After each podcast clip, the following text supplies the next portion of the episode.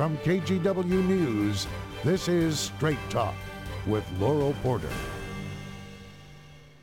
Hello and welcome to Straight Talk. I'm Laurel Porter. We hear a lot about problems in our community such as lack of access to health care, including mental health services, homelessness, lack of services for our elders, and help for children transitioning from foster care. When we look to government programs or the traditional medical system, often it seems the solutions can be slow to come.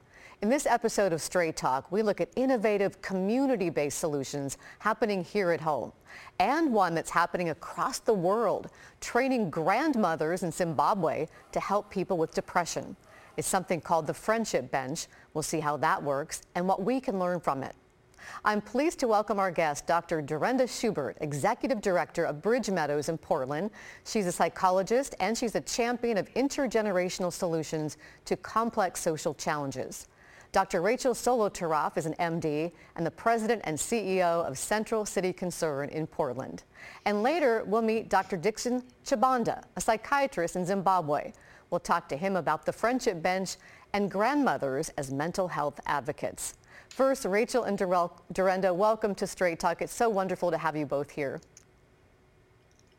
Thank you it's for great having to be us. here. Thank you, Laurel. First, what do we mean by community-based health and a community-based health approach, and why is it important? Let's begin with Rachel from Central City Concern. Great. Thanks, Laurel. You know, I think of community-based health as grounded in that idea of deeply listening. And that is really at the core of what Central City Concern has done for the past 40 years or so.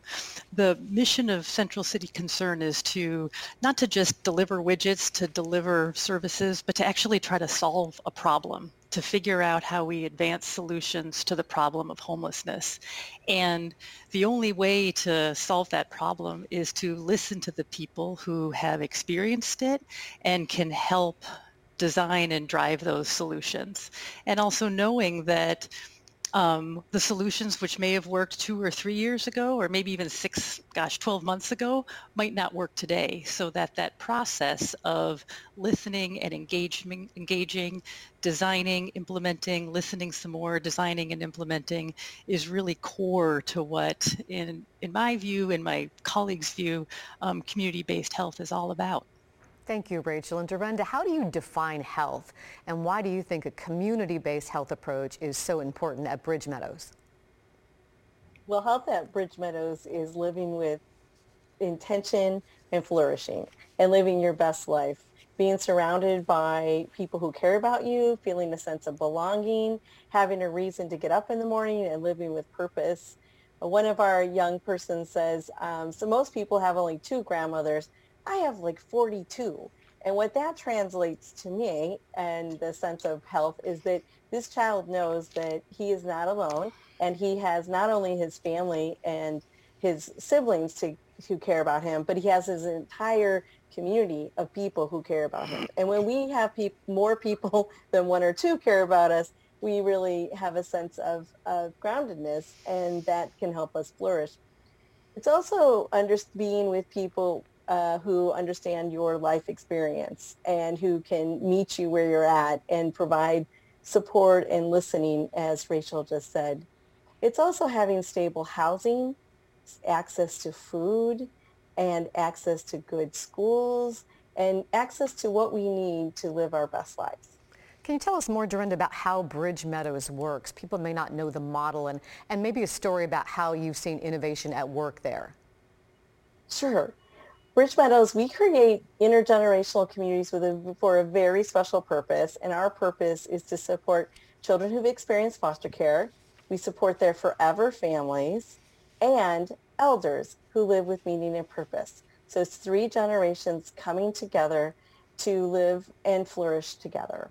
We have a, a contract with the state of Oregon Child Welfare System who, who sends families to us and then elders have learned about us from all of the incredible media we receive nationally and locally. And they want to live with a sense of I matter. I have still have things to give. I still want to be a mean I want to have a meaningful life. and contribute. And um, what better way than to be supportive to children as mentors and as surrogate grandparents? And it's really, if you boiled it all the way down, it's really about neighbors supporting neighbors. And Rachel, what about at Central City Concern? Tell us about the work you do there and what innovative approaches you've taken. Yeah, sure. So at Central City Concern, as I talked about, we um, are working to provide solutions to homelessness. And so in pursuit of that, we provide services in a handful of areas. So we um, own, manage, and provide services in over 2,000 units of supportive housing across the metro area. Um, we provide supportive employment services with the idea that anybody who wants to work can work. And we also provide comprehensive health care, which is inclusive of primary care, of addictions care, of mental health care. And then the fourth element I think of is really the secret sauce of Central City Concern. It's woven throughout all of our services, and that's peer support um, kind of similar to what Derenda was prescribing, people who have that lived experience walking alongside clients, walking alongside patients and residents, helping to sort of guide them along their journey because maybe that peer is a couple further, a couple years further along um, and can really help to chart that course for an individual. And I think the innovation really comes from saying that, you know, you don't need just one thing. Um, you kind of need all of these things and they look a little different for different populations or different people. But the innovation comes from saying, how can we weave these things, health and housing and employment and peer support, weave them together in a way that is really synergistic where each of the interventions kind of plays off of one another and the whole becomes greater than the sum of its parts. And again, that mm-hmm. might look different, you know, what uh, young person, anyway, for different populations, it may look different. And so the innovation can take a lot of different forms. And Derenda, we talked about this a little bit about isolation. Uh, during the pandemic, we've learned a lot about isolation. It's something that can really take a tremendous toll on people. What impact have you seen Bridge Meadows have on social isolation? And what do you think the larger community can learn from that? What we've seen about social, what we know about social isolation is when we live this way in a social, uh, socially isolated way, we are so much more at risk for harm to our health and our mental well-being. And what we see at Bridge Meadows, some of the innovation there, as Rachel was saying, it's a housing community first and foremost with a purpose. And the purpose is that the community members are going to support one another. And so we bring together housing. We bring together mental health services right on site, and we bring together peer support, as Rachel was saying. What we have seen with Bridge Meadows and social isolation is that the, that everybody was caring about each other, and the neighbors were helping neighbors, helping with meals, making sure folks had access to food, and the elders were helping the children with school so that the parents could go to work. They were doing that safely, masked, six feet apart, in the courtyard, using um, Zoom and all of those other technical, tech, tech, digital platforms to help them do that. And so when you are living connected, your risk of social isolation decreases. And our uh, Surgeon General has stated that social isolation is an epidemic and as bad as smoking 15 cigarettes a day we don't think about that. We think, oh, it's kind of nice to have friends who care about you. But actually, it's one of the most important things we need to do for our health. And the global pandemic really illuminated the importance of us being connected. Thank you, Derenda. And I know, Rachel, you also try to tackle that social isolation at Central City Concern. You've been talking about this holistic approach to health. What are some interventions, maybe some stories people might not think of that can help with a person's health and help them heal? Hmm. Well, um, I know you talked about maybe you know, helping I'll somebody talk... with a pet. Of course, of course, yeah. I, and I'm thinking about that in the context of COVID as well, where sometimes the things which have been instrumental to someone in maintaining their support and social connection um, may be at risk with, with COVID. If someone is, um, what we found is for instance, if we were concerned that um, someone had been exposed to COVID and needed to remain in their in their home in isolation, what would be all the things that they would need to be able to maintain that kind of connection? And sometimes it is these what you think of as the basics, delivery of food, delivery of medication, but also our residents told us, gosh, I have pets here. I would need someone to help take that dog for a walk or to ensure that that dog has food. It's those small things that, that make a big difference. One of the, I always say one of the best lessons I learned in medical school was when one of the professors said to me, do small things with great love. And I think in this time in particular, that um, axiom really rings true. That's a wonderful mm-hmm. motto to live by. Uh, Derenda, do you foresee a time when we'll see more communities like Bridge Meadows? I do, Laurel. I we every day we can't build Bridge Meadows communities fast enough. I should share that with you. We have a very long waiting list because people are really wanting to live connected to one another and feeling like they belong and feeling as though they're they're they matter in this world and what they have to give matters in this world. And we are seeing um, an increase. The United States is seeing an increase in communities of color growing. I just read a statistic that said four out of 10 people identify with a race or ethnicity that is not white. And we know that in the uh, Black, Indigenous, and people of color communities, more living intergenerationally and in community is natural. It's what everybody does. It addresses um, issues of childcare so parents can go to work. It addresses housing stability. And it's a beautiful safety net. And here we are making that happen at Bridge Meadows with people who come from all over the country to um, take good care of each other, whether it's a grandmother adopting their uh, grandchildren who've been in foster care or an elder who comes from Manhattan because they want to live in community. So we do are seeing more and more people asking us to come to different cities to make Bridge Meadows communities, and we're seeing more and more of our uh, friends in the BIPOC communities who are saying we need to live intergenerationally and we need to live connected. And uh, uh, we're honored to keep doing it. I, I, want to not have a two-year waiting list for elders at Bridge Meadows. That's a goal we have. We only have about 30 seconds left, but I wanted to ask Rachel, what is your hope for the future?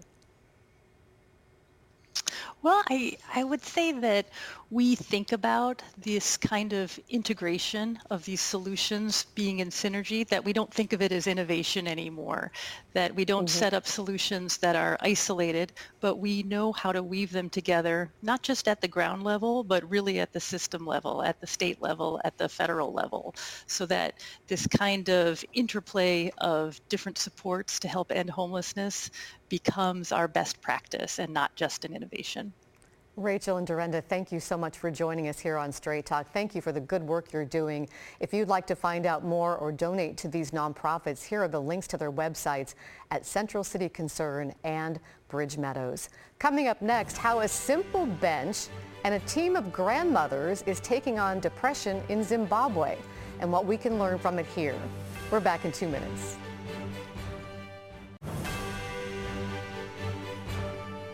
Welcome back to Straight Talk. I'm Laurel Porter.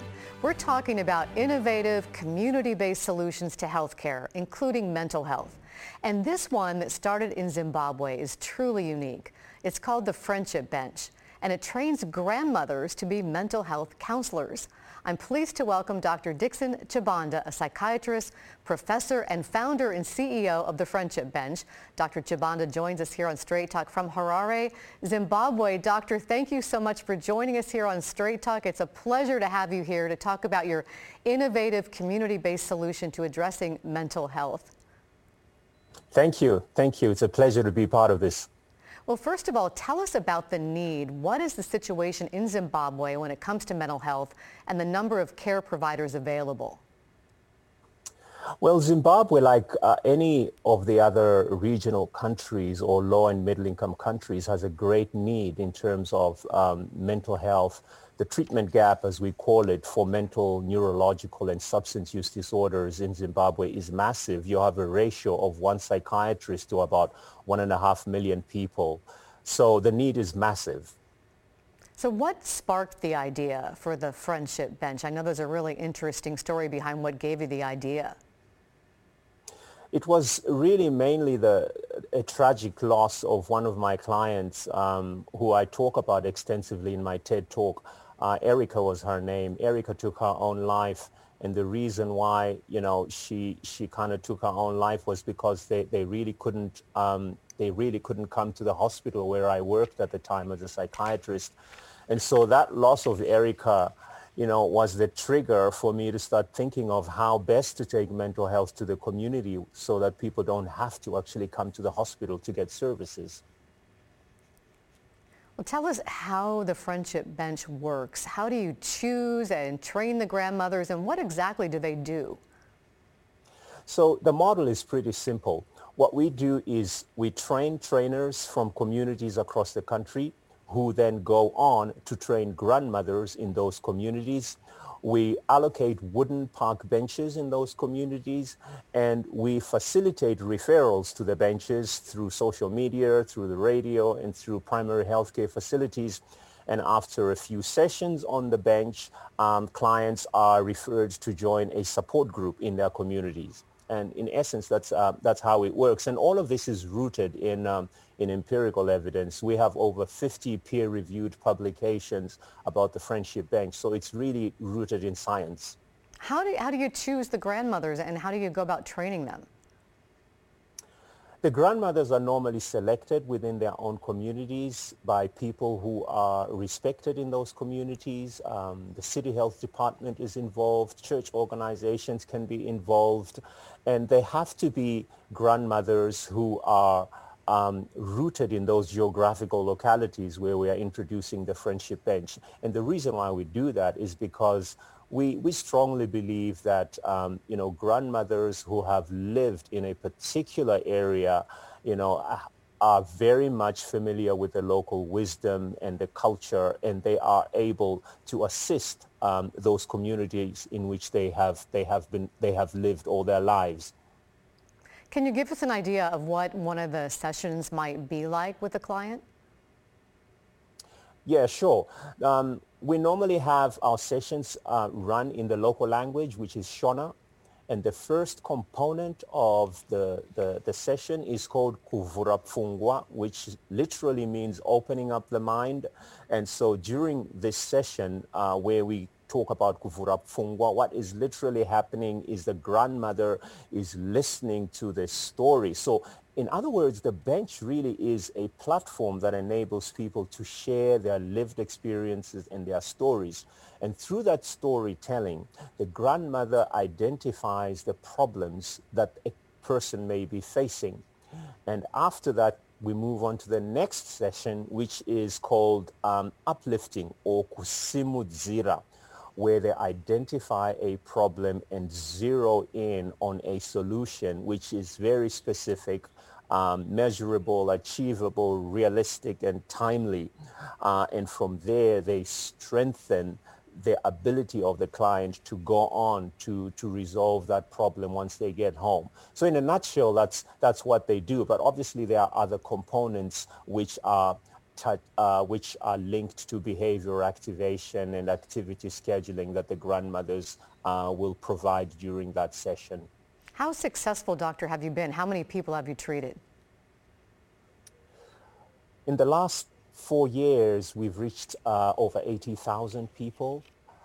And um, the impact itself is measured, as I indicated earlier on, through a number of peer-reviewed publications, and one of our biggest publications is in the Journal of the American Medical Association, which is a cluster randomized controlled trial, which shows that six months after receiving therapy from a grandmother uh, on a bench, people remained symptom-free from depression and did not have suicidal thoughts. Well, that is successful. Why grandmothers? What's special and unique about them that makes this program work so well? Well, firstly, in this part of the world, and I believe in, in most parts of the world, um, grandmothers are the custodians of the local culture and wisdom. And grandmothers are truly rooted in their communities and they create that, that, that glue that brings the community together and they are approachable and they are good listeners and they also are very good storytellers. Well, I'm a grandmother. I hope that I'm like, like that. What, what impact have you seen the program have on the grandmothers? Well, that's that's a great question. You know, when we first started, we were actually concerned that the grandmothers would, would be overwhelmed with all the challenges and all the problems that they were having to address.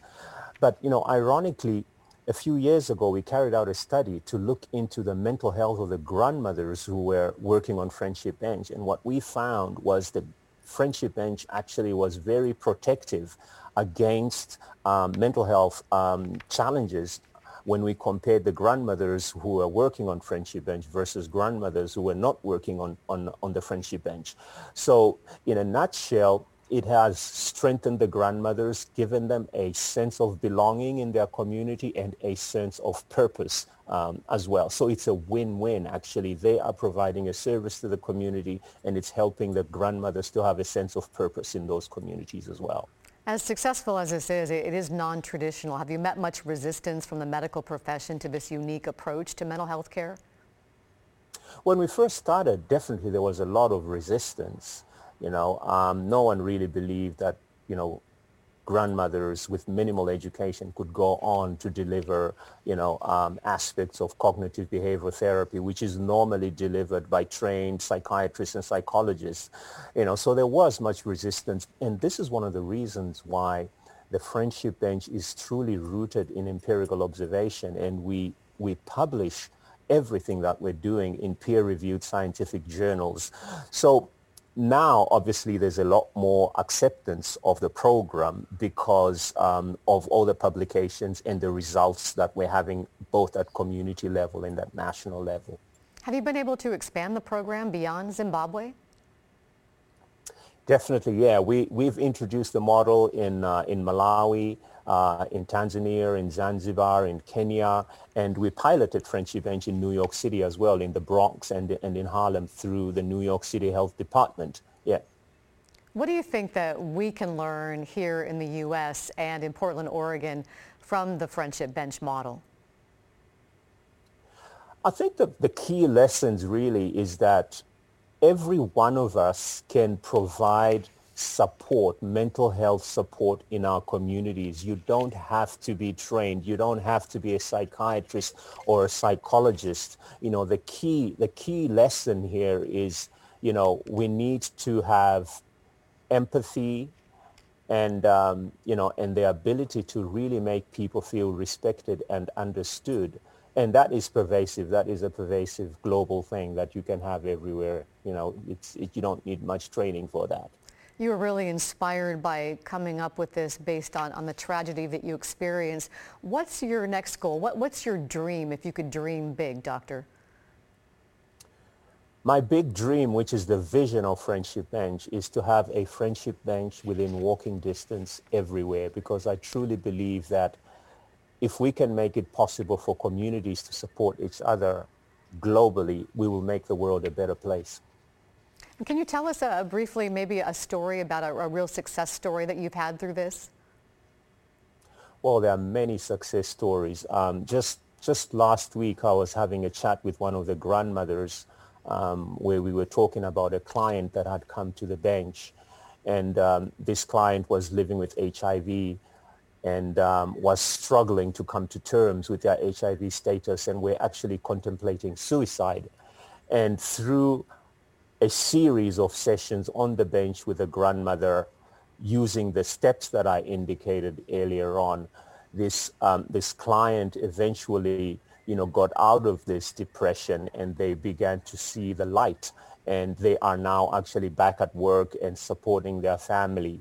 You know, so these small little stories, you know, have such great impact in the community and, and, and in families as well because this is a breadwinner who was about to, to you know, terminate his own life. But, but by going to the bench, sitting down and talking to the grandmother, the person has, has transformed.